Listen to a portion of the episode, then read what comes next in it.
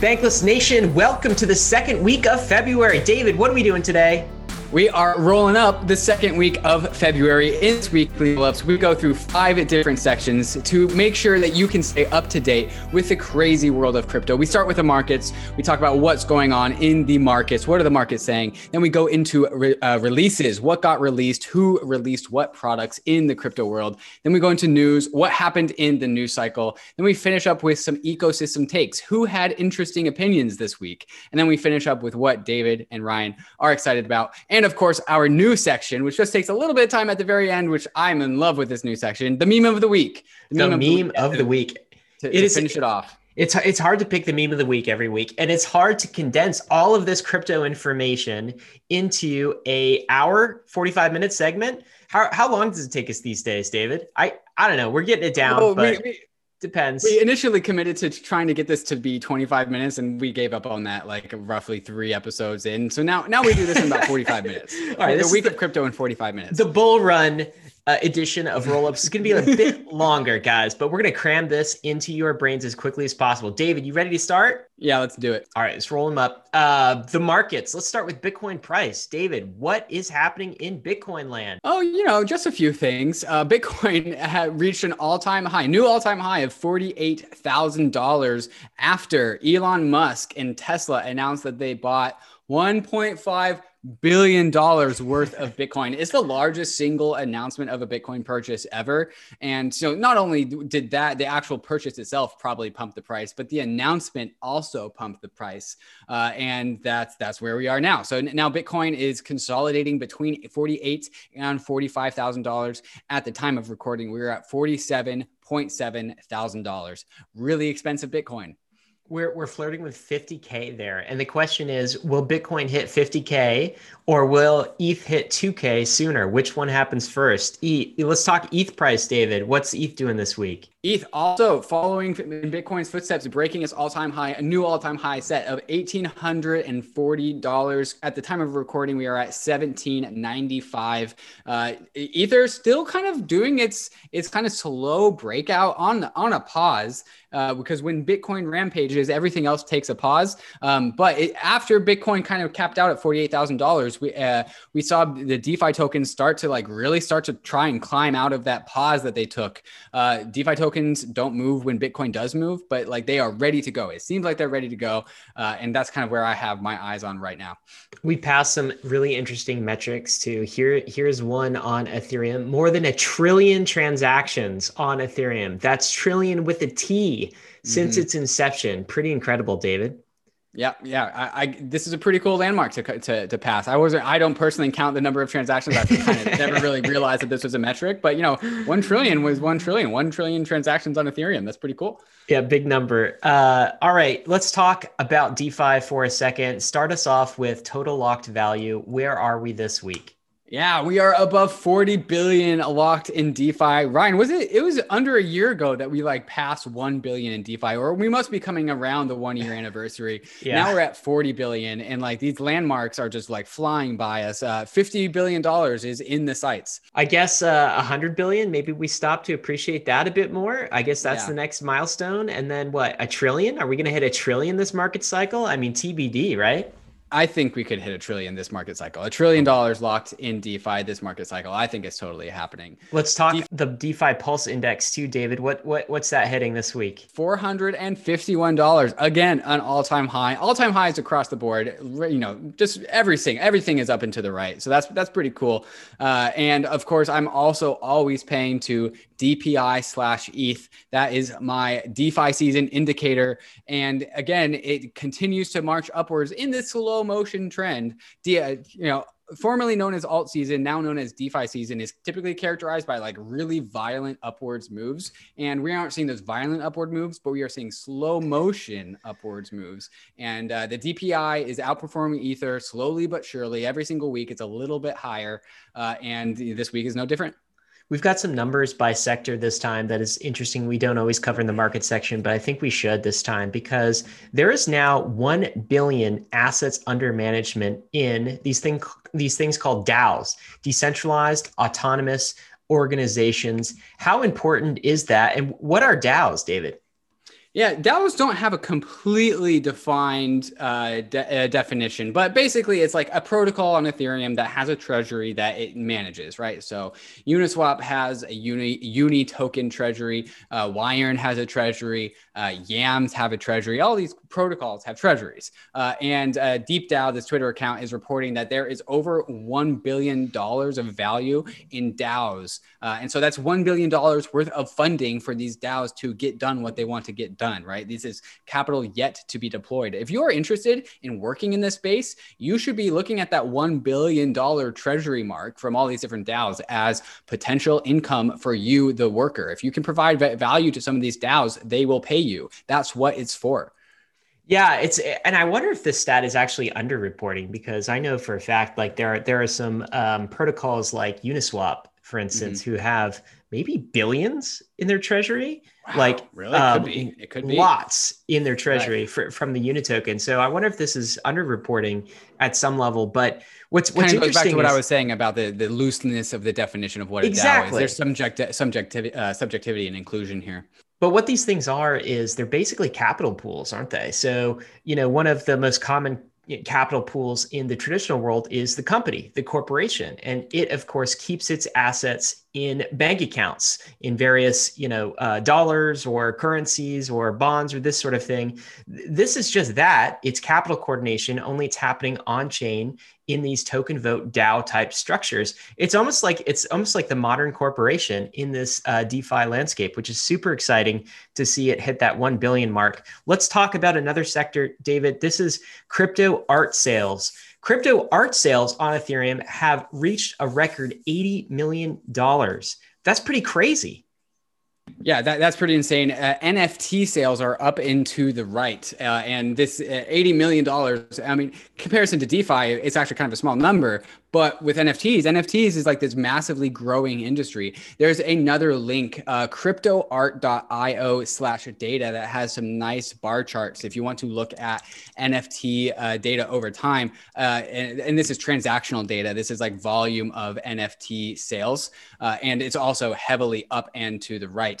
Uh, type in slash or, or hit that data button, uh, Ryan, right there. Um, and you, you'll see the massive uh, bar that was last week's. Uh, what was it? The hash hash max masks activity. Lots of volume there, um, and so, so, that's a little bit of an outlier right there. But uh, the the current weekly uh, bar chart for this week is also much higher than all historical bars except for last week's. Um, so that's it's pretty cool. NFT volume up and to the right. David, this is this is 80 million crypto art. Uh, I think that this is going to do an 100x this year. And and the I reason agree. why is we're going to get into the news, right? Like like celebrities. It's just mm-hmm. like the celebrities are just scratching the surface. People mm-hmm. with brands, people with communities are just scratching the surface. We're going to talk about a, a few in the news section, um, but pay attention to the space because NFTs are going to have an absolutely massive year as they start to see mainstream adoption. Here is another set of metrics, which is automated market maker metrics. This is from Token Terminal, which is one of the best places to actually mm-hmm. um, look at DeFi data. They, they put together some fantastic analytics and metrics for various DeFi tokens. This is them reporting out automated market maker revenue. And David, I was struck by this when I saw it. Revenue since launch, $300 million Uniswap has generated in terms of revenue. Now, the vast majority of this went to its liquidity providers, right. but that is a crazy amount of top line mm-hmm. revenue for mm-hmm. a protocol to develop. And Uniswap's what, like two years old, just right. a bit over two years old. These numbers are staggering already. I mean, look at that Sushi Swap number. SushiSwap is almost at a hundred million, and it's it was born in in September, and so like it's already like planted its flag in in revenue. Seventy three point nine million in revenue that SushiSwap has generated for its LPs, and and let it, let it be let it be known like this is why governance tokens are valuable. Like yes, these fee the revenues went to the liquidity providers, right? Those providing the value to the protocol. Yet it's the tokens that govern over the direction of this cash flow. And so uni token holders are able to point $300 million worth of revenue as they see fit. Uh, and that's just the power behind the uni token. And that's why the uni token has a market value. You know, what's crazy to me is like sites like Token Terminal can show you insight, visibility into all of this. We talk so often about DeFi and its killer, killer uh, feature is that it's completely transparent completely mm-hmm. transparent. So this kind of information, if you wanted this information about a traditional exchange or like even a, um, uh, you know, some sort of bank, uh, right. you'd have a to wait sheet. for the, yeah, yeah, you'd have to wait for their quarterly reports. Basically, they'd have to be audited. Right. You get that on a quarterly basis. This is all real time and trustlessly verifiable on chain information. So the quarterly report is kind of it's kind of dead when it goes up against yeah. on-chain protocols in this way. All right, David, let's talk about this last. And it also makes it really, really easy to produce content about because it's always something new yes. to produce content every week. Good for content producers. Absolutely. All right. Um, let's talk about this last stat. So ETH is now powering over 30 billion in stablecoins. When we talked to Jeremy Allaire, Jeremy Allaire about stablecoins uh, a couple weeks ago, I feel like that number was maybe 20 billion or so. So we just added mm-hmm. a cool 10 billion. I think this number is going to absolutely skyrocket too. David, what's your take here? Yeah, I, I, think this is worthy of a comparison. The, the, Ethereum market cap, Ether market cap, is just slightly over $200 billion and there's 30 billion dollars of stable coins um, largely on uh, all on ethereum right? So that's a pretty decent percentage right? Like to, uh, 200 over 30 or, or 30 over 200 or whatever. Um, and just just think about all of the transactional demand that 30 billion dollars worth of stable coins creates on ethereum. Like well no no no shit gas prices are high. Like there's a lot of economic, economic activity to be done. Yeah absolutely. We're going to talk about gas prices in a little bit i think. Uh, david that is the market Guys, we've entered a bull market. Now is the time to start building your crypto empire, and you should do it on Gemini. Gemini is the world's most trusted cryptocurrency exchange. It's available in 50 countries, supports more than 30 crypto assets, including DeFi tokens like DAI, Aave, Uni, and YFI. I love their DeFi token support. You can buy crypto safely and securely on Gemini's mobile app or their exchange. You can know that your assets are protected with industry leading security and they're not only protected, they're also insured. I've been a loyal Gemini user since 2016. The Winklevoss twins are the founders. They've been on the podcast. They believe in the bankless vision. They are helping to onboard the world. So get ready for the bull market. Open a free account in less than three minutes at gemini.com slash go bankless and get $15 after you trade $100 or more within the first 30 days. That's gemini.com slash go bankless. If you want to live a bankless life, you need to get a Monolith DeFi Visa card. Monolith is both a one two punch of an Ethereum smart contract wallet as well as an accompanying Visa card that lets you spend the money that you have in your Ethereum wallet wherever Visa is accepted. It's really a fantastic tool that lets you use Ethereum for what it does best, which is holding and managing your financial assets, but also keeps you connected to the rest of the world's payment rails. Monolith also offers on ramp services for getting your fiat money into the world of DeFi. So it's trivial to top up your Monolith card if ever you need to, and your deposited money goes straight into your non custodial wallet. So your money is never held by a centralized intermediary because your Monolith wallet is native to Ethereum. Monolith helps you transcend both the legacy and the crypto worlds because the money that you hold in your Monolith wallet has the power of DeFi behind it. Swapping assets on Uniswap or earning yield in DeFi is at your fingertips. But with Monolith, so are the groceries at your grocery store or the coffee at your coffee shop. Go to monolith.xyz to sign up and get your Monolith Visa card today. Let's turn to releases. The first is this from uh, from Matic actually. Mm-hmm. So Matic, which is changing its name to to Polygon. Full disclosure, I am involved as an advisor to this project because I think they are doing great work. But David, what is the news here? Yeah, yeah. Matic is this. It's it's one of the Santa Monica Pier metaphors. Uh, it's it's a it's a, it's an L two with a bunch of activities on it. So it's a it's a scaling platform uh, with uh, you know stuff like AMMs, borrowing and lending, a more expressive and composable type of L two than other L twos. Um, and it's it's doing this rebrand to Polygon, uh, which is kind of a cool name. There there are many many layers behind that name. Uh, not not not enough time to go in on the weekly rollups, um, but it's actually comparable to Polkadot uh, is is that is the branding. This is what I'm hearing. I'm not a uh, expert on Polygon or, consensus design or L2 design, so take that with a grain of salt. But uh, this is a Polkadot alternative as an L2 on Ethereum, uh, and so this is kind of part of Ethereum's power. Like if you can build it, you could build it on Ethereum. And since all the uh, all the ready all the activities on Ethereum, you might as well just build it on Ethereum. Um, and so I, I, think the Polkadot v Polygon uh, conversation is one that will be had for a long time. Absolutely, and it's it's Polkadot, it's Cosmos, it's it's many of these uh, alternative layer ones who have the vision to be an internet of blockchains. The question is, can a Matic, can some of Ethereum's layer twos deliver that only have it secured by ethereum? And how does that compete against these other competing layer ones? We, we've we've said before david that uh, oftentimes it seems like many of the alternative eth killers or layer ones are actually competing against ethereum's layer two right? And uh, i guess we'll see how that plays out. Let's jump to the next uh, Hashmasks. David we talked about this last week and this came up mm-hmm. when we were talking about markets. How big art is growing on crypto in the blockchain on NFTs in particular. Hashmask had an absolutely incredible week. You want to talk about this? Yeah, so we report when when we record weekly rollups, we record it on Thursday, and so we talked about Hashmasks. Yeah, it had not yet finished up its first week of sales, and so if we take the the le- second half of Thursday, Friday, and Saturday sales for Hashmasks, we run into a number that is thirteen point four million dollars worth of sales in one week. So congratulations to Hashmasks for being absolutely successful. Yeah, it's it's it's a crazy amount of growth. Uh, David, let's turn to this on releases. So Ledger is now providing access to WalletConnect. Uh, what is mm. WalletConnect and why is this important?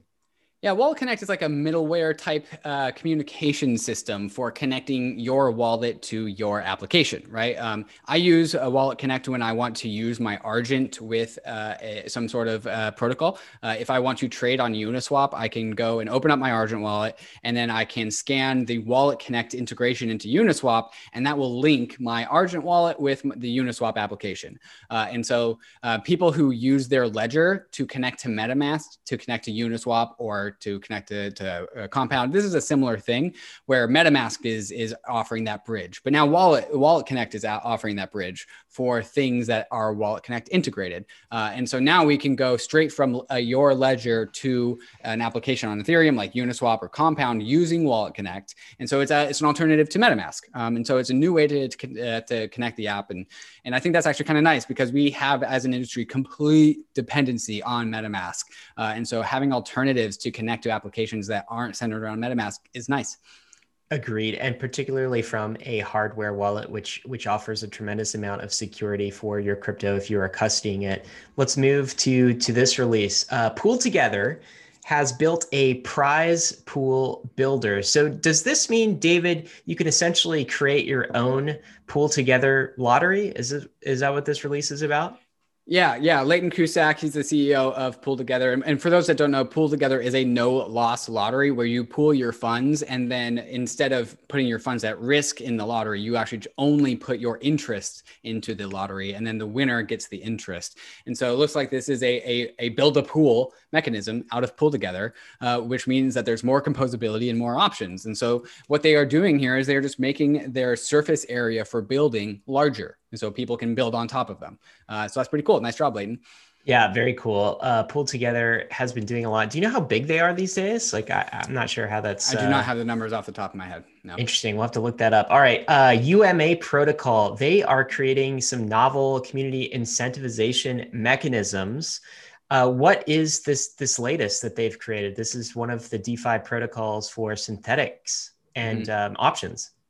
Yeah, so UMA is a synthetic asset platform, and so what they are doing is they are making what they are calling KPI options. Uh, KPIs for those not in the marketing world is key performance indicators, uh, and so it's really the numbers that you want to go after when you are trying to measure your skills at, at marketing. But what they're doing with KPI is not talking about marketing, but more talking about the protocol. There are a couple metrics about the protocol that they are turning into synthetic assets, right? And so the way that this works is that the synthetic asset that they are making is based off of a metric or an indicator about the protocol that they want to grow. And so if you hold the asset that tracks that indicator or that measure, you are then incentivized to make that indicator or measure go up, right? Because then the value of your asset goes up. So it's actually a really clever incentivization mechanism.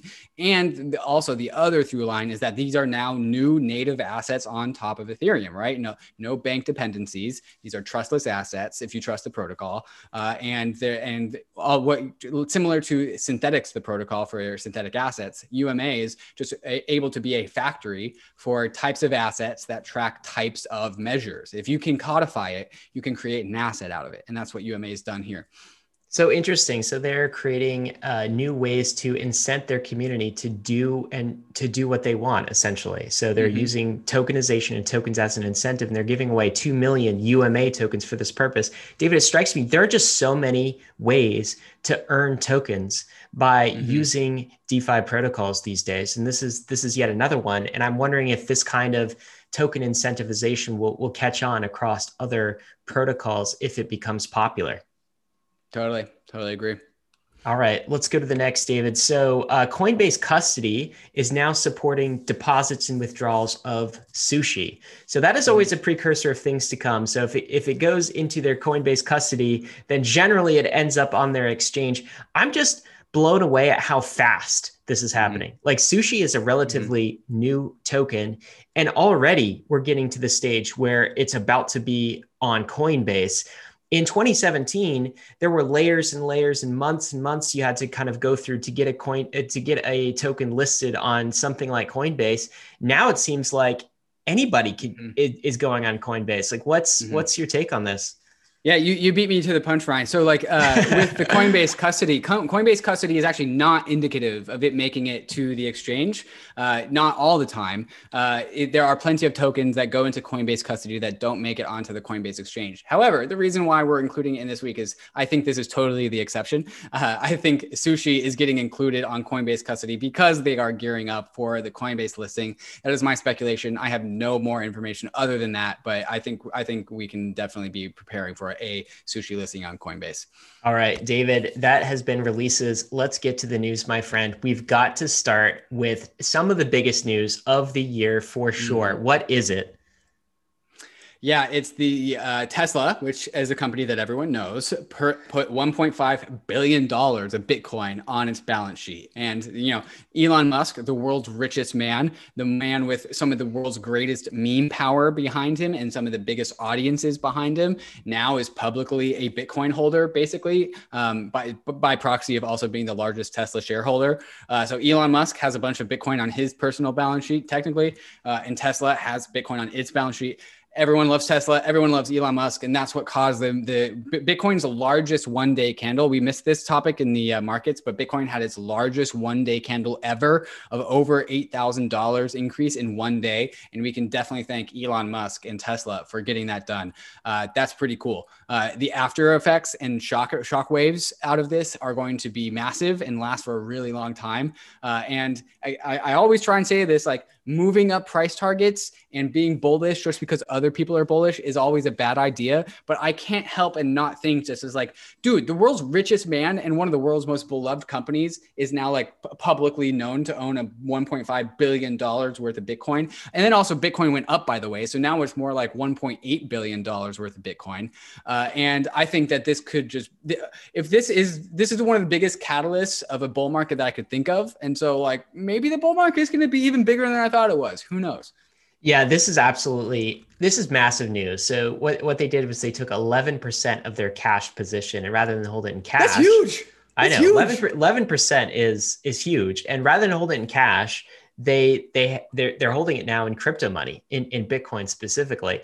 And you're absolutely right david. It's one thing for a company like like MicroStrategy that you know some have said uh, well MicroStrategy didn't really have anything else to do with the money. You know their their their product was kind of a, a little older perhaps. It's in the business intelligence space. They were just sitting on this fund what else were they going to do with it? Tesla has a lot of things it could do with its money. It is trying to grow into the world's largest like um, you know, battery provider, basically. Right. Um, it has endless ambitions, Silicon Valley level am- ambitions, and it is deciding to put its funds into crypto money. So this is not a MicroStrategy. This is one of the top companies in the mm-hmm. world. And you have to wonder who's going to be next, David. Is right. this just going to cause a cascading effect of like tons of Fortune 500 companies making this same move? Or did Elon kind of front run them and they're just going to let it play out? I'm not sure. Yeah, yeah. There's there's a take that we're going to get to in the take section that is about this that I will save for later. So I'm going to tease that. But it's all about the economics and incentives behind putting Bitcoin on public companies' balance sheets. So stay tuned for this take section.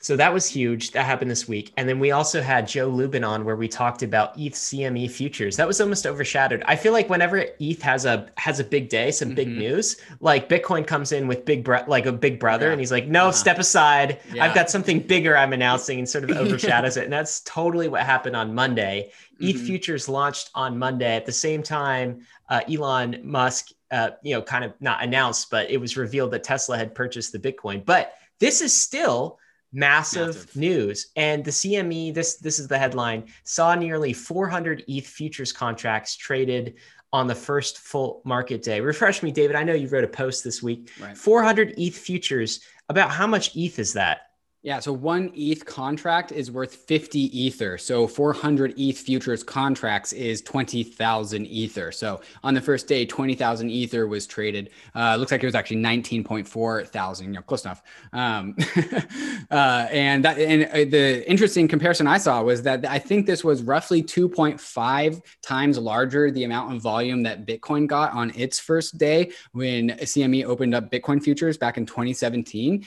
Um, this is part partly true just because of you know the the whole entire space is more uh, mature and people are more hungry to get into ether and and uh, other crypto assets. And so the the fact that we are seeing a much larger first day volume than we saw three years ago is uh, uh with a the second largest crypto asset rather than the first large uh, largest crypto asset is just really healthy really good strong signs. So the the manager of this product uh, from the cme had this quote that the response to Ether has been overwhelming. Uh, qu- quite the quote there, David. Do you think that? So we had this discussion, and there's the community is somewhat divided. There, there are some who think that uh, CME futures kind of mark maybe uh, the end of the Ether bull run, right? right? So, and, and the reason for this is is somewhat historical. They, they're taking a data point from the launch of Bitcoin futures in December 2017 or like late 2017. Uh, and then after that, not long after, the kind of the bubble burst, and right. uh, we we saw the end of the 2017 run. And they're projecting that they're saying that well, this that caused the end of the last bull run, so maybe it could cause the end of this bull run, or or at least the end of the bull run specific to Ether. What's your take on that? I think that's the stupidest goddamn take I could ever think of. Like, first off, let's just go with statistics here. You can't extrapolate from one data point. So, like, when B- Bitcoin futures opened up, Bitcoin had gone from $250 to $20,000, and then Bitcoin futures opened up. Like, what? Like no shit bitcoin's going to go down after that. First you give the option to short the asset to people with large amounts of money who play on cme futures and bitcoin just went up like a thousand x. Like that's not good data that's confounding data. You know ether is only it's only two or three hundred dollars above its previous all-time high not not 200 times uh, it's above its all-time high. Like no no this is bullish. Like everyone who's giving out that opinion needs to stop because it's wrong it, well, it's interesting because it, it sort of amplified amplified the the the popping of the um the the last bull run, but it could have the same amplification effect here, but in the other direction. Yeah. Right. This could right. this that's, could swell right up take. the balloon, and um, it, it's interesting to see how that'll play out. But uh, yeah, I think you're right, especially when we have news like mm-hmm. this. Mm-hmm. Mastercard. We, we, we, like to defer to the bullish side of things yeah. program. Oh yeah, it's, well, it's been right so far. So we'll see how that goes. Um, let's talk about Mastercard. Mastercard is bringing crypto onto its network. This is a press release from Mastercard. And here's the money quote We are preparing right now for the future of crypto and payments, announcing mm-hmm. that this year MasterCard will start supporting cryptocurrencies directly on our network. We've seen Visa say something to the same effect. It seems like fintech and traditional payment processes processors are moving big on crypto, particularly in stablecoins. What's the take here? Yeah, things like MasterCard and Visa, all they are are networks. They're not denominations. Like there's nothing intrinsic about MasterCard or Visa that is US dollar based, or like you could, in theory, put Bitcoin on the Visa network. That is something that's possible to happen. And so all we have to do is we got to swap out whatever uh, whatever payment rails MasterCard's using with crypto payment rails, and, and now not even swap out, keep the old ones, add on new ones, and you can now integrate like a MasterCard USDC underlying on some likely an L2 because L1 is slower and more congested than what MasterCard would need. But like the fight behind being the payments for crypto assets, uh, the payments network for crypto assets, it's is massive, right? And it's not just uh, Visa and Mastercard that's playing in, in this game. It's also PayPal. It's also um, it's also DeFi protocols like Loopring are they are also playing in this in this in this uh, arena. Uh, and of course, Mastercard is also now uh, getting in with a, a big bold step into the world of crypto payments. It, it, I always think when I read headlines like this, why MasterCard is bringing crypto onto its network, these are headlines you would have never seen in 2017. That's why this time it is different, right? Like we're, we're seeing a, another level of adoption, something that we right. didn't see in the previous bull run. Uh, and it's super exciting. Speaking of which, uh, we were talking about celebrities endorsing and getting into the art and NFT game. Let's talk about this one. A major soccer player in mm-hmm. uh, the EU has just launched his NFT. Who is this, and what what what's going on here? Yeah, uh, Mesut Ozil, I think is how you pronounce his name. Uh, famous uh, football player for all of the European and non-American listeners. Um, I don't watch televised sports, and so uh, I don't really know who this guy is. But apparently, he's a really big deal. He's got like 38 million Twitter followers, which is just a few more Twitter followers than I have. Um, and uh, he's minting an NFT, right? And this is this is just the, the, future of the bull market, or at least when it comes to NFTs. Is the in, the incentive for celebrities or people with fans or just creators in general to mint NFTs to figure out how to commercialize themselves is absolutely massive, right? And so the, the NFTs are just going to gain massive tailwinds for every single celebrity that wants to try and, and monetize themselves, which is Last, every single celebrity, by the way. It, it was is interesting. We didn't have NFTs in 2017, and so what we saw toward the end of the the the bull market was all of these celebrities, you know, talking about launching coins, right? And and the trouble with that was the SEC came down on right. them and said, look, you know you can't do that. Uh, the, right. these are securities. You can't go in that direction.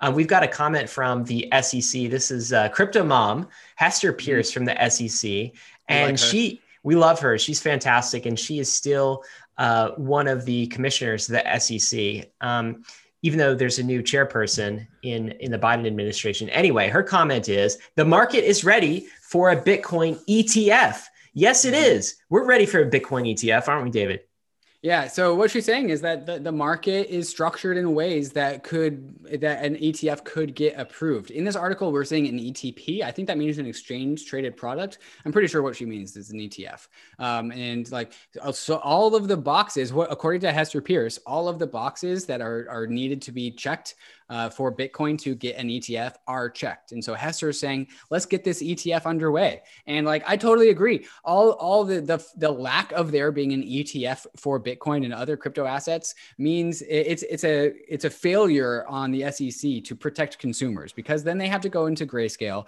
And again, this is not grayscale's fault, but the fact that there's so much demand for Bitcoin, it means people are buying the grayscale trust version of Bitcoin, which has a premium associated with it. Same thing with Ether. And this is something that uh, the ETF version of Bitcoin is supposed to fix. So, like, let's start protecting these consumers, SEC. Like, let's get this show on the road. Let's get this ETF out the door. Could you imagine what would happen to crypto prices if the news of an ETF was released? Like, is that is that just the catalyst for the rest of the bull run, or or does that in some weird way mark the end of the bull run? I, put out a tweet earlier this week uh, after Elon Musk announced putting Bitcoin on his balance sheet, and I said, you know what? At this point, a, a bear market is impossible. I'm increasing the price okay. targets to infinity. I put a little infinity sign. It, it, was a joke because obviously it's a joke about how people move up their price targets when they get more bullish, and that's a fallacy, and you shouldn't do that. But but Bitcoin put or Bitcoin is on Tesla's balance sheets, and we're probably going to get a Bitcoin ETF. If we also get a Bitcoin ETF, like I don't know how how will this bull market market actually end? Like, where does it actually stop? Like, there's too much good news. There's too much good news into the future that that just hasn't clicked in yet, and then a lot of unexpected good news that has already hit to fuel the early stage of this bull market. So we'll see how that plays out. Um, speaking of good news that may be yet to come, Twitter is considering Bitcoin putting it on its balance sheet. Twitter, of course, is uh, partially controlled by by Jack Dorsey, but this is uh, who's the CEO. This is their CFO talking about this. Like there are a relatively small number of corporate executives and CEOs and CFOs uh, in corporate America, right? And they all talk to one another. That's why last week, David, when we were talking about Michael Saylor and he put on this kind of seminar for other uh, corporate executives and, and CEOs who talk about Bitcoin, he was like guiding them through the process of what it takes to actually put it on your balance sheet, right? Um, they're all super networked and they like they move as one. They get FOMO too. So mm-hmm. like uh, Bezos, he sees what Elon's doing. He's like, oh God, man, he front run ran me, but I got to get in before Zuck did. And he goes right. and he puts like it's just such a small group of people, right? Like making these decisions. Uh, and uh, it do- does feel like something's building and about to cascade here. What's your take? Yeah, so I'm gonna I'm gonna bring up a take from the take section and, and talk about it right here. I already hinted at it earlier in this recording. Uh, this actually came from Pierre Rochard, who's like a Bitcoin maxi of Bitcoin maxis, and he made this prediction that uh, over 50% of S&P 500 companies will have Bitcoin on its balance sheet by the end of 2021.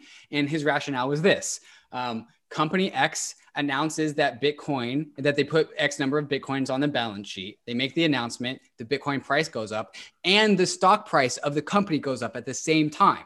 Like the incentives are too strong. And so we've already had three examples of this where some company put Bitcoin on its balance sheet, made the announcement, Bitcoin pumped, and then the company share price pumped at the same time. We're just going to get that repeated over and over until and it stops until it stops working. They're going to just yeah, until, it, until, it, stops, stops working. working. Until yeah. it stops working. That's exactly right. And at that point in time, Bitcoin's going to be worth like $10 million of Bitcoin.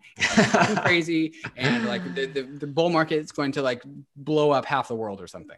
Yeah, I think I think that there's an element of truth there for sure that that will continue to happen. And then maybe when Bitcoin stops working as much, maybe then they go downstream and start doing other assets. So, what's the first publicly traded company that's going to put ETH on its balance sheet now that it has CME futures? Um, absolutely, that's how bull markets tend to go. They they certainly go in herds and they try the same things until they stop working.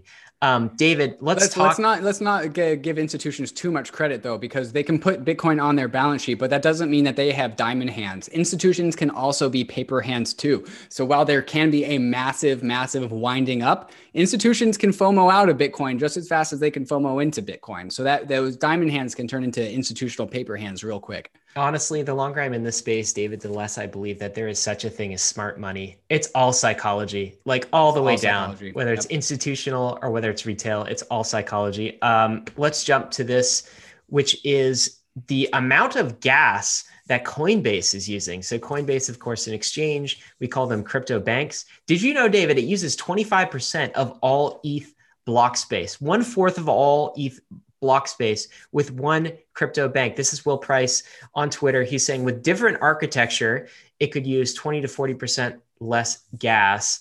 What what's your take here? Why isn't um, Coinbase optimizing its gas usage? And were you surprised by that number, one fourth of all ETH gas? Yeah, so uh, I, I, knew that Coinbase uses an insane amount of ETH block space. I did not know that it use it is using 25% of ETH block space, and it's doing that when there's no the, the most amount of block space for demand on Ethereum ever. So like they must be absolutely burning cash. And actually, no, I kind of know what it's like to work in a, in a centralized company that uh, needs to make transactions on Ethereum as part of its day to day operations. And so you have to make those transactions no matter what the gas fee is. It hurts it hurts. Um, the thing is, Coinbase is a massive company that is extremely well funded, and so they're just paying the bill. They're just saying like, oh, like how much are we paying for you know the last 24 hours worth of block space? Oh, three million dollars. Okay, it's nothing. Like, you know, not a big nothing, deal for them. Like whatever. Uh, and so like, and, and to be honest, like Coinbase is a little bit too big. Like they grew really fast, really, really fast. And now they're kind of hard to get that ship turned. Um, and I think this is kind of just a, a, signal of a, of a stress of a, a startup being stress tested. They can't really figure out how to pivot fast enough to start to not pay ridiculous gas prices. But Coinbase, it would be really nice on all of our budgets if you could figure out how to optimize your gas usage. Like, come on, guys, let's let's do this. Well, this is interesting, David. I want to get back to this when we get into the take section, but this is an example of um, economic density, right? So, like the more economically dense transactions on Ethereum will persist because of the way ETH gas is auctioned up. It's basically highest bidder wins. And if you're Coinbase and you're making millions a day, these gas fees are, are nothing to you. You're making way more. And but if you're uh, say issuing NFT, right? You're a small time artist and you're trying to pay gas fees to like trade, exchange your NFT, right? Um, well, that transaction is much less economically dense than all the Coinbase transactions settling, you know, millions of of uh, stablecoin dollars in, in value. So let's get back to that soon when we talk about ETH gas. But David, a few other things we got to hit in the news.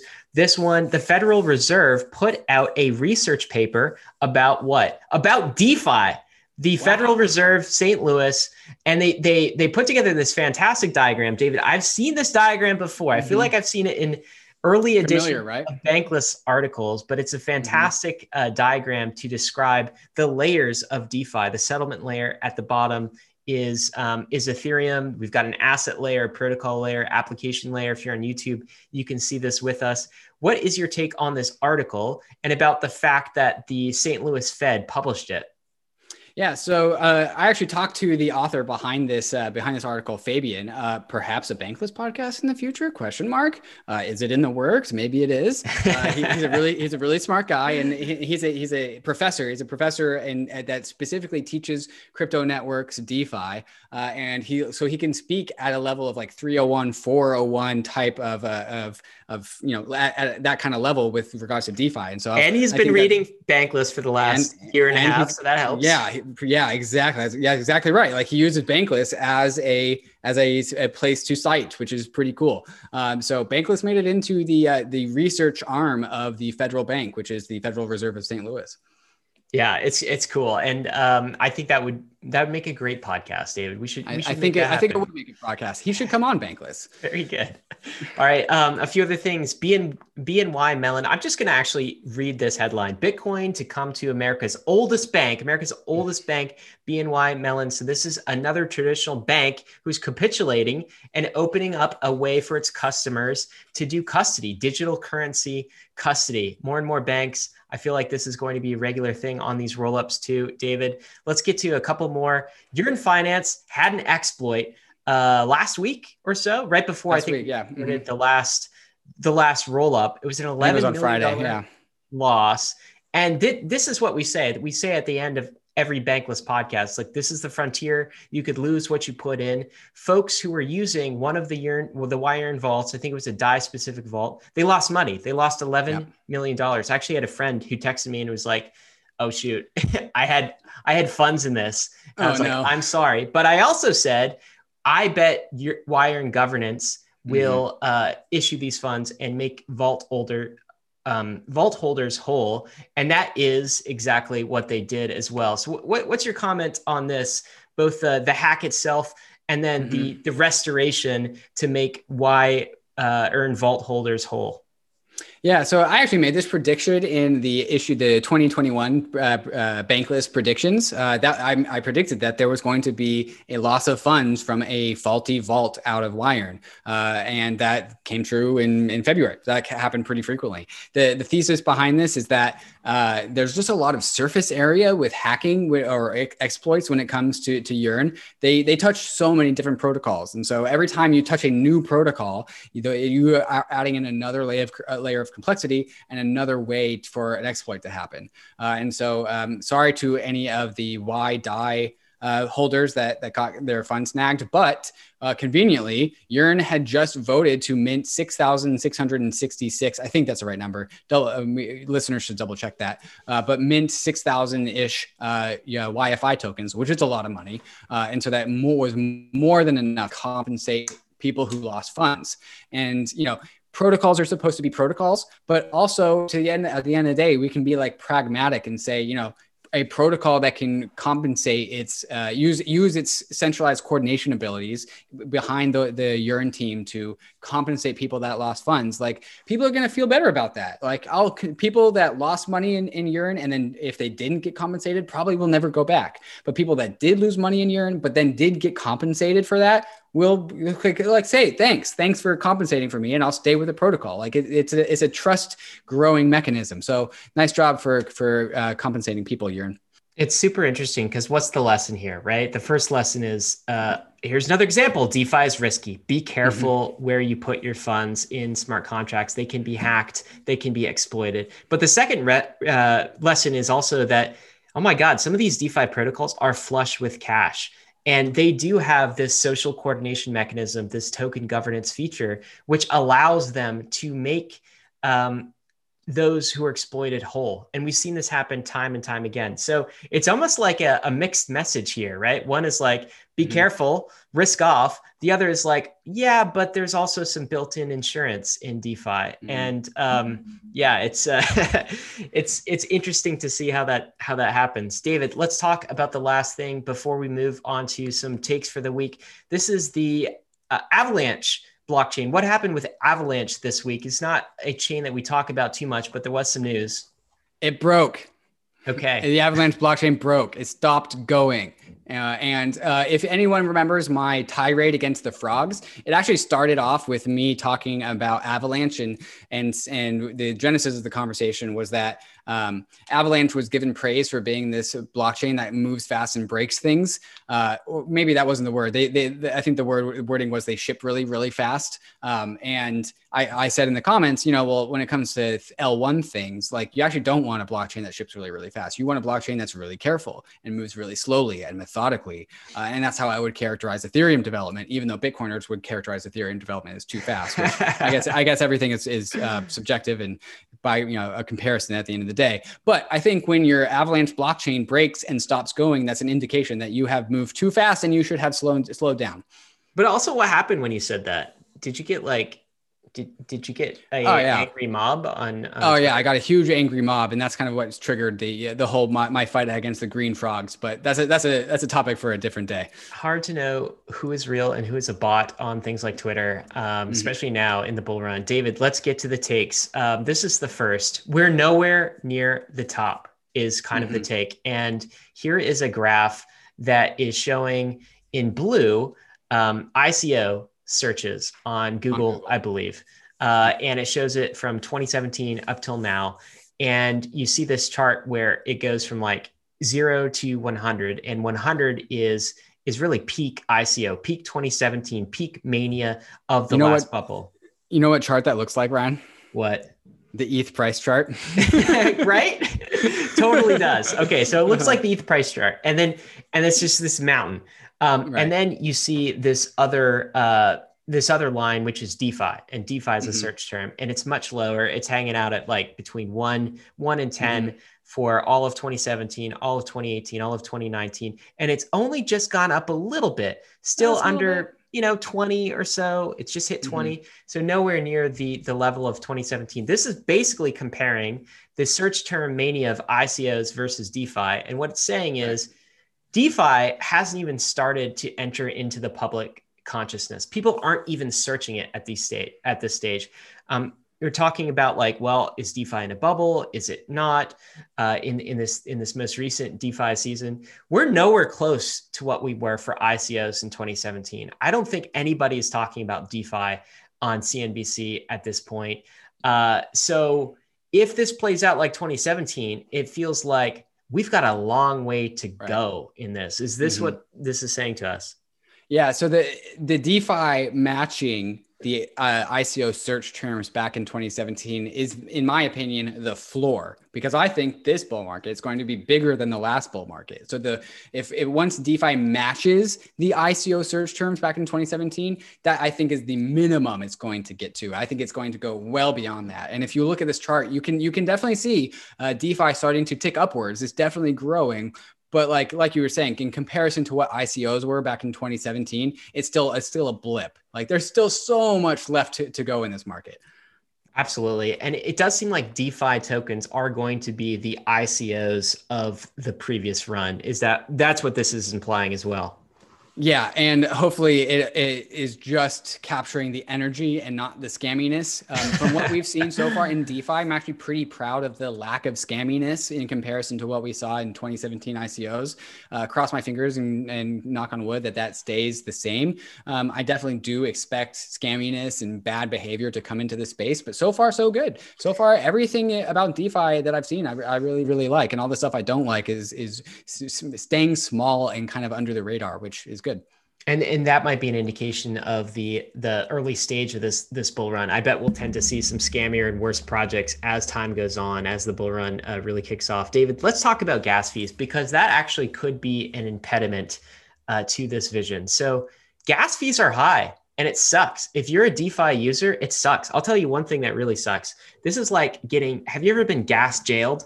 So maybe you have some stable coins in an ETH account, right? So let's say you had $100 worth of DAI inside of one of your ETH accounts and ETH address.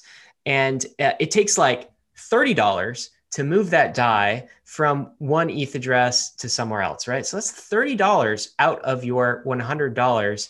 And what can happen is if you have small enough amounts, this is not even worth the cost to actually do anything with your assets in the ETH address. This is a problem, isn't it? Like, what is the problem of gas fees? I guess your take on that first.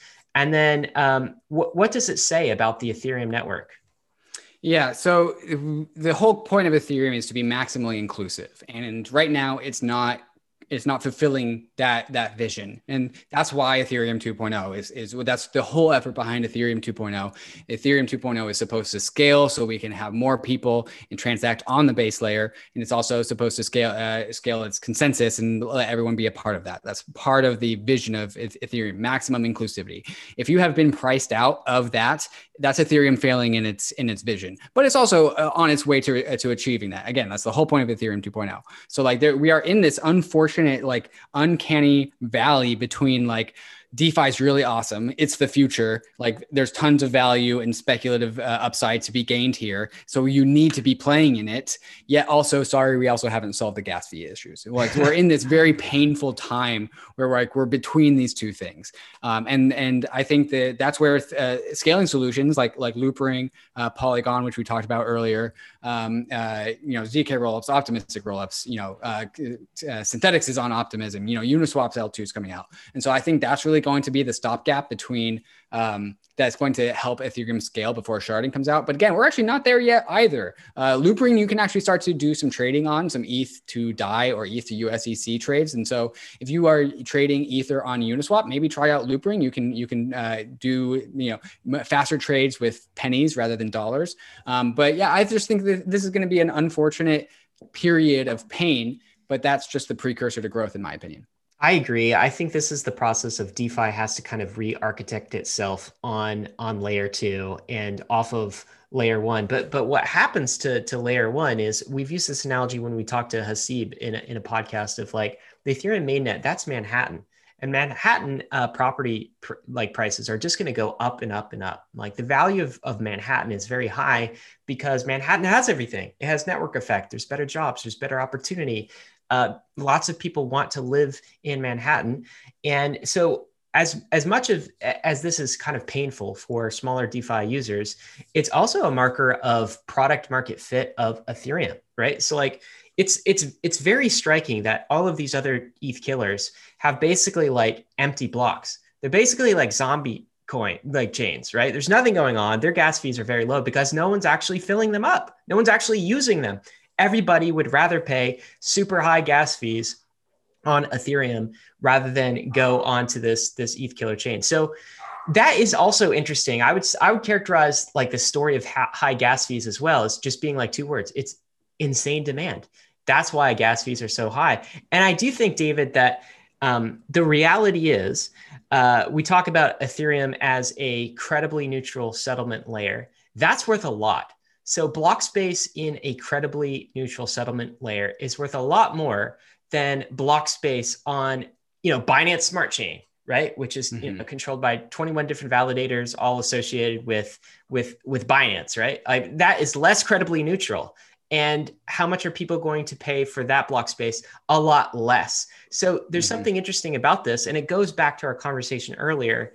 Um, Coinbase settling on Ethereum, consuming 25% of its block space, paying these, these massive fees. What what's going to happen on mainnet is the transaction fees are going to become more and more compact more and more economically dense. So pretty soon a transaction on ethereum main chain is going to contain all of the economic value of a roll-up chain like like loopring or all of the economic value that's going on inside of a, a coinbase and these transactions are going to become more and more dense so some people talk about um, Ethereum solving its gas fees.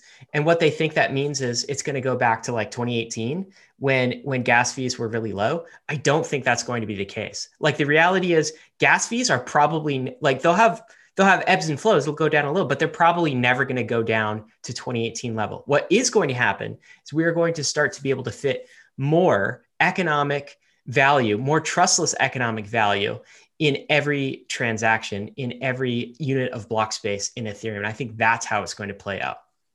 Haseeb's model of Manhattan, I think, is really, really helpful here. So, like, what's going on is the Ethereum L1 blockchain is, is a city, it's Manhattan. Everyone wants to live there. And we don't have any other suburbs. There's nothing else other than Manhattan in the Ethereum universe. And so, there's two ways to create more land we shard or we create L2s. And sharding's not here yet. And so L2s are creating, we keep using the Santa Monica Pier, but like the really, the Santa Monica Pier is really, really big. And so like there's this place where you can go to now that Loopring is here, now that Polygon is here, now that, you know, insert your L2 is here.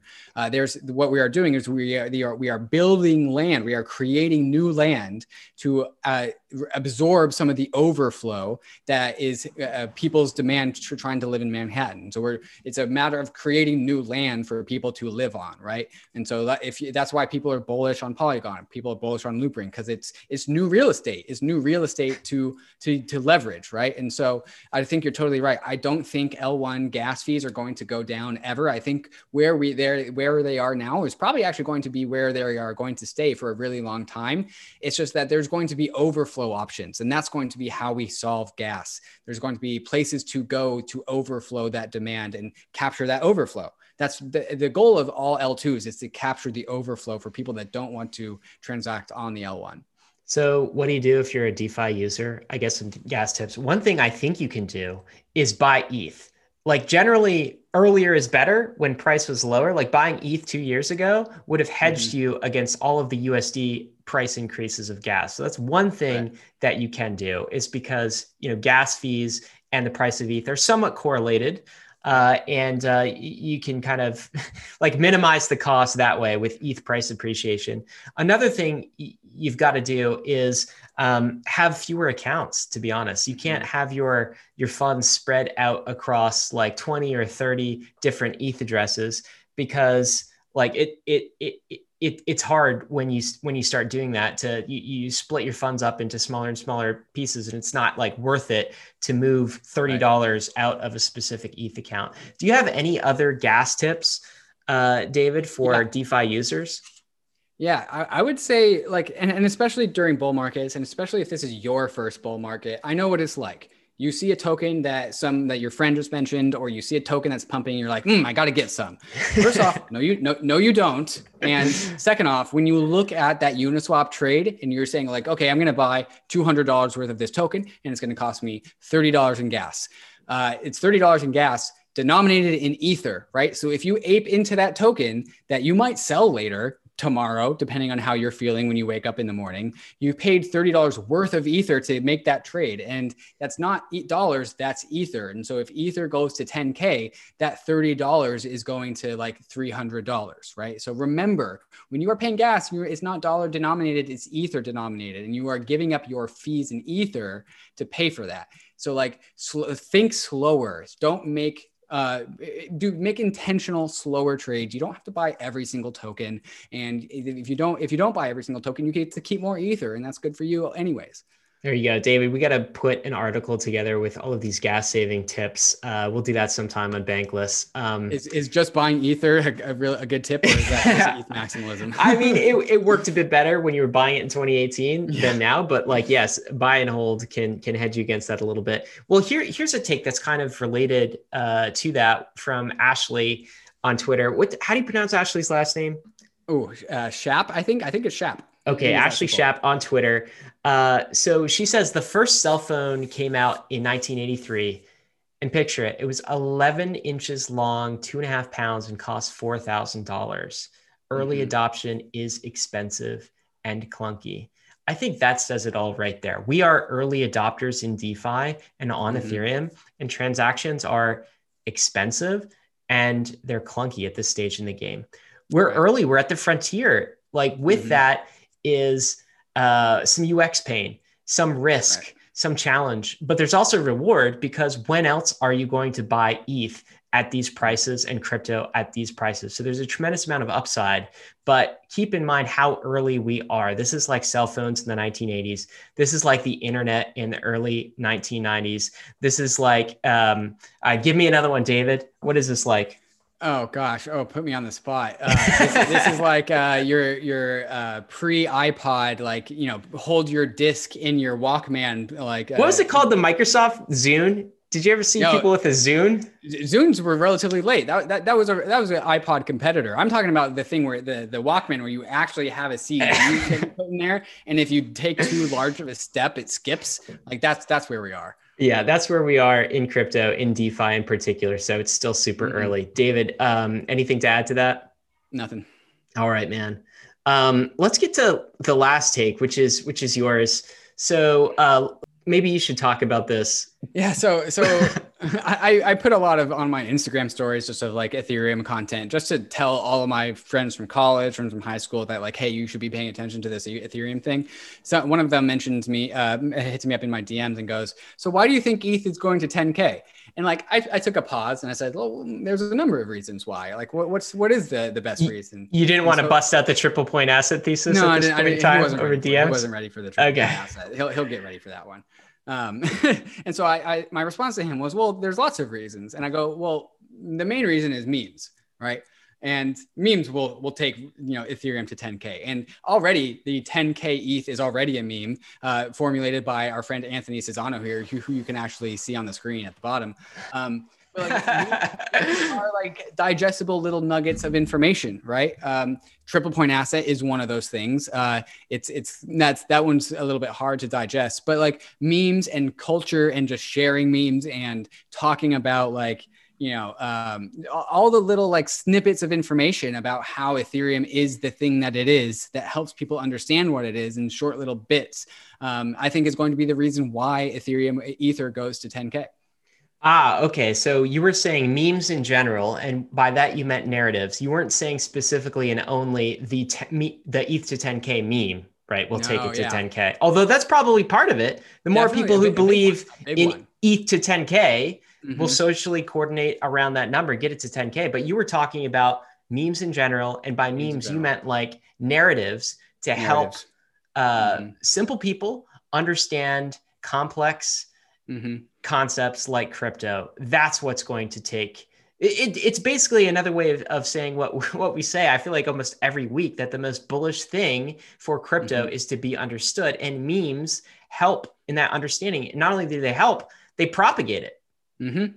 Ryan, I think you saw that website that came out not too long ago, and it was I can't remember what the URL is, but it will be in the show notes. I know where it is in, in my DMs. But uh, you go to this website, and it's a black screen, and all you you slowly see this 10k ETH slowly appear into into the website and it's got it's got this very like mysterious vibe around it and you start hearing the voice of Eric Connor talking about DeFi on the bull case for Ethereum podcast that we did and then all every bullish sentence that Eric Connor ever said is like cut into this like very interesting website. You're, you guys got to watch it. And then and then Anthony Sassano cuts in and then DC investor cuts in all the bullish things and it's like the, the whole entire website is one big meme. But like you can send that to someone and it's like hey there's the 10 10K ETH meme just like baked in there as this thing is like slowly making its way to the forefront of the website.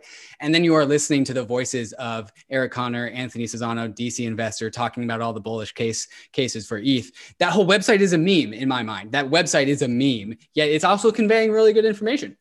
Yeah, it really is. This is how this is how internet culture propagates units of mm-hmm. information mm-hmm. as well. And increasingly, mm-hmm. this is how people are investing, right? Just look at uh, GameStop, just look at GME, right. just look at AMC.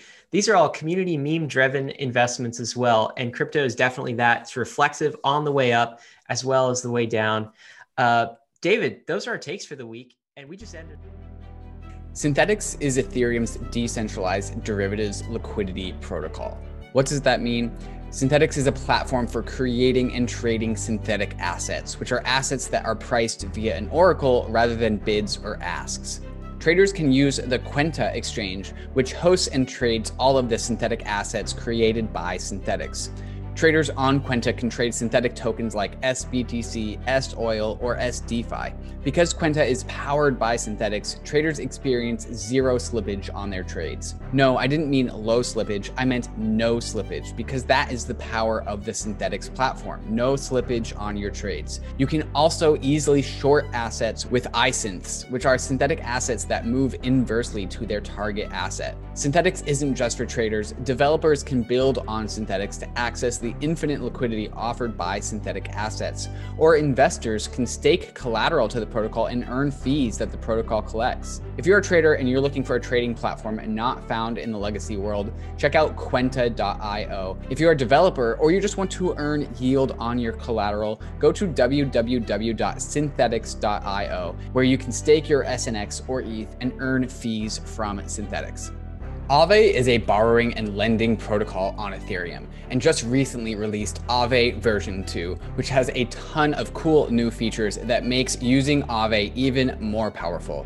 With Aave, you can leverage the full power of DeFi, money Legos, yield, and composability all in one application. On Aave, there are a ton of assets that you can deposit in order to gain yield, and all of those same assets can also be borrowed from the protocol if you have deposited collateral. Here you can see me getting a 200 USDC loan against my portfolio of a number of different DeFi tokens and ETH. I'll choose a variable interest rate because it's a lower rate than the stable interest rate option, but I could choose the stable interest rate option if I wanted to lock that interest rate in permanently. One of Aave's V2 features is the ability to swap collateral without having to withdraw your assets, trade them on Uniswap, and then deposit them back into Aave. Aave does all of this for you all in one seamless transaction. So you don't have to repay loans in order to change the collateral you have backing them. Check out the power of Aave at aave.com. That's A A V E.com. All right, David, now we've got to get to what you're excited about. What are you excited about this week?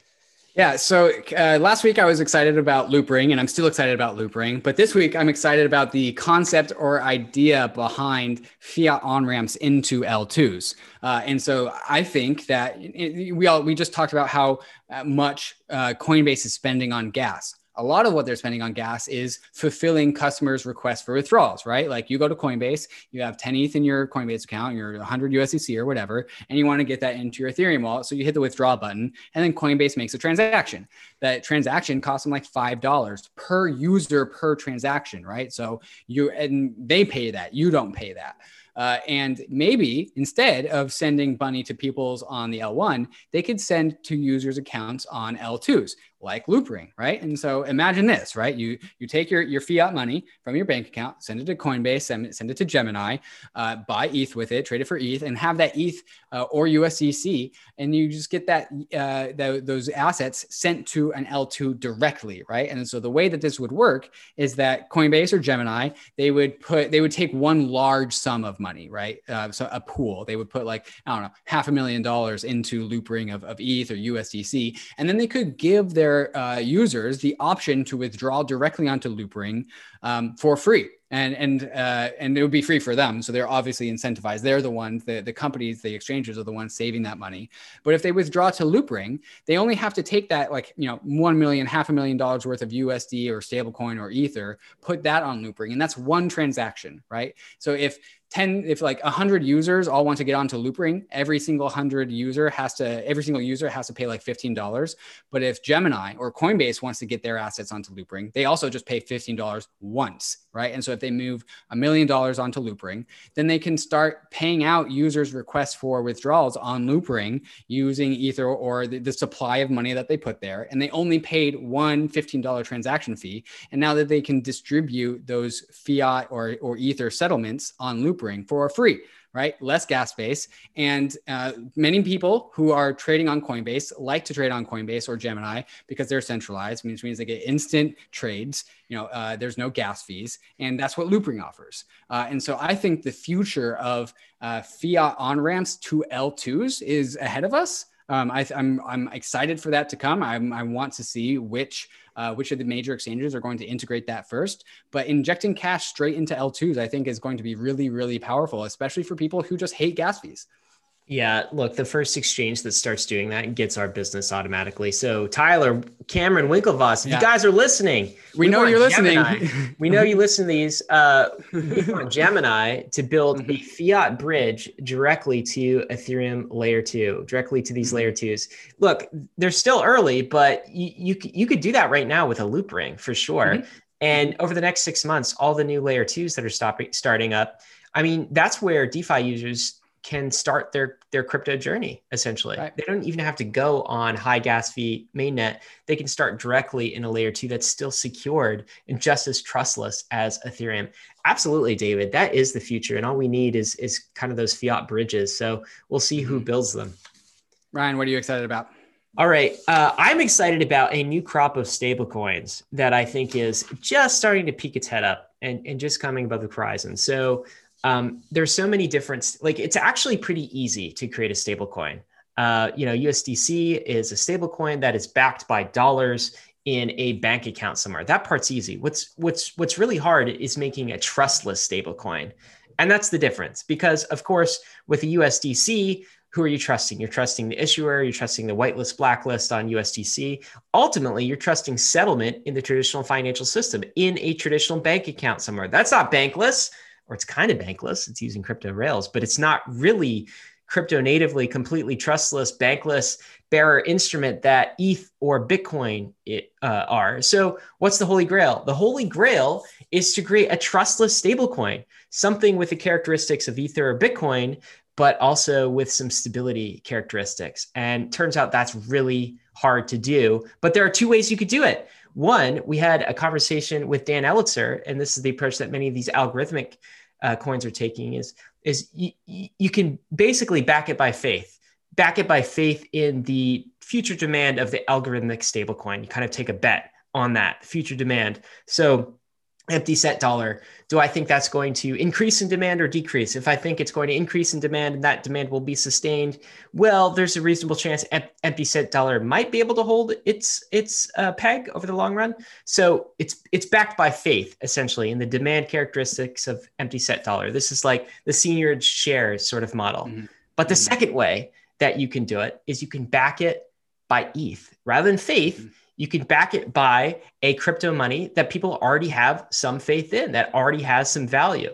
So what i think we're going to see is this this second type of uh, stable coin basically an eth backed purely eth backed low governance uh, stable coin so almost like a a DAI before it was DAI and it was just a, a single collateral DAI but without the governance layer and so we're seeing the advent of, of some of these. I think you, you talked to Liquity on uh, Meet the Nation, which is going to come Liquity. out on Liquity. Okay. Liquity, Meet the Nation. Um, I'm looking forward to, to watching that and actually learning about that. So that's one. There's also RAI that's coming out. Um, I, have been made aware of a, a, few others. I think these are coming in the next six months. And these are basically stability stability coins, not quite pegged one to one with the dollar, though some are pretty close, that are all backed by trustless collateral ETH that don't have the uh, the the messy human governance layer that a, a maker has. So I'm super excited because I think this is going to there's going to be a massive wave of stablecoin innovation here. And I'm also excited because it's bullish for for banklessness, right? You know, bearer instruments, uh, stable coins that are completely trustless. And it's also, quite frankly, it's bullish for ETH. You know, ETH mm-hmm. being the collateral uh, that that backs all of these these this new wave of assets. So um, I'm excited about that, David. I just um, it's going to be cool to see. I think it's coming in the next the next mm-hmm. couple of months and into the you know six to 12 month time horizon i bet we'll see tons of these projects and some of them will yeah. gain some traction yeah the, and of course the things that you get excited about also get me excited. What, what i get excited about is some of these uh, trustless stable coins uh, have option to not use the dollar as the oh, reference yes. point. And and so the the conversation here and this is kind of one of my my early uh, what, what really got me excited about MakerDAO in the early days is understanding that DAI is just a price feed right? We just choose to peg to the dollar because that's what people want. If the dollar loses its dominance all these stable coins don't have to point to the dollar anymore um, and so that's something to, to also consider in the, the very long term is that, you know, the dollar is temporary, yet some of these things have the ability to pivot, uh, unlike the dollar. The dollar can't pivot. The dollar is like grasping for straws if you if you listen to Bitcoiners, which I, I tend to agree with. Um, the other thing that gets me excited about is each one of these stablecoin projects tinkers with incentives. So each one has their own incentive mechanisms, uh, yield incentivizations, uh, different ways to participate. And each one is going to tinker with all of them. They're going to be great for all of the DeFi power users that want to and really you know what? get their hands on them. At least one of them is going to get it right because everything that At can least. be tried yeah. will be tried on on Ethereum and in DeFi. So I, have heard uh, this one before. Yeah, well, you know what? We we uh we see these themes playing out everywhere. David, let's get to the meme of the week. What is the mm-hmm. meme of the week this week? Yeah, the meme of the week this week is a, a, bankless listener who, who has made a couple of, of memes about us lately. And so we, we had to we had to keep with the bankless themed content. But Jay-Z wearing a bankless shirt, doing the, the triangle sign. I don't even know what that's called. Uh, I don't really listen to Jay-Z anymore. But he what he's showing in this meme is the triple point asset, right? Doing doing the triple points with the hand, store value on the top, commodity on the right, capital on the left. Uh, Jay-Z is woke to the triple point asset, folks. Oh my god, dude! Who who's the biggest celebrity we can get in a bankless shirt? Uh, who would be your dream celebrity to get in a bankless well, shirt? It's Jay Z. He's wearing one. Oh yeah, okay. Oh, yeah, right. that's already been done. Jay Z. Did you not? Yeah, this yeah, is real life. Yeah. Okay, Jay-Z. okay. I didn't. I didn't know it was real. Jay-Z? I didn't real. know it was a real picture. Okay. Yeah, that's no, awesome. Real, real well, Jay Z, I'm, I'm sure you're listening right now. Thanks for listening to Bankless, and uh, thanks for believing the triple point asset thesis for yeah, us. That's a good thesis. All right, man. Uh, risks and disclaimers. ETH is risky. Crypto is risky. So is DeFi. You could lose what you put in, but we are headed west. This is the frontier. It's not for everyone, but we're glad you joined us on this Friday morning. This has been our weekly roll up.